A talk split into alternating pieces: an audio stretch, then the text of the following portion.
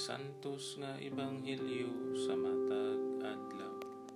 Septembre 11, Sabado sa ikakawhaan ug tulo nga semana sulod sa ordinaryong panahon tuig 2021. Pagbasa gikan sa Ebanghelyo sumala ni San Lucas.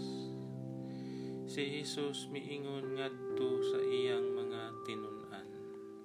Ang maayo nga kahoy dili mamungag walay pulos nga bunga. Ang masakiton nga kahoy dili usab mamungag maayong bunga. Ang matag usa ka kahoy maila sa iyang bunga.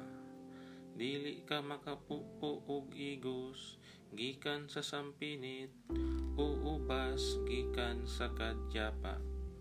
Ang maayong tawo magsultig maayo gikan sa maayong butang nga anaa sa iyang kasing-kasing.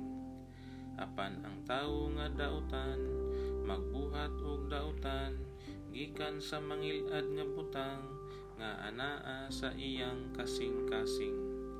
Kay kun unsa ang anaa sa kasing-kasing mauusab ang iyang isulti.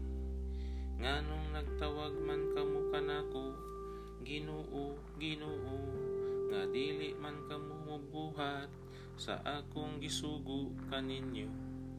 Ipakita ko kaninyo sa unsa mahisama ang tawo nga muduol kanako unya mamati sa akong gisulti ug mutuman niini.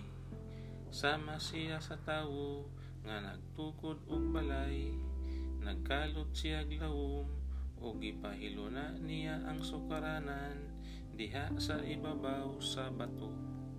Sa dihang mibaha ang suba ug mihasmag niining balaya, wala kini matay og kay maayo man nga pagkatukod. Apan ang tawo nga namati sa akong gisulti ug dili mutuman niini mahisama sa usa ka tawo nga nagtukod og balay diha sa yuta nga wala niya butangig sukaranan.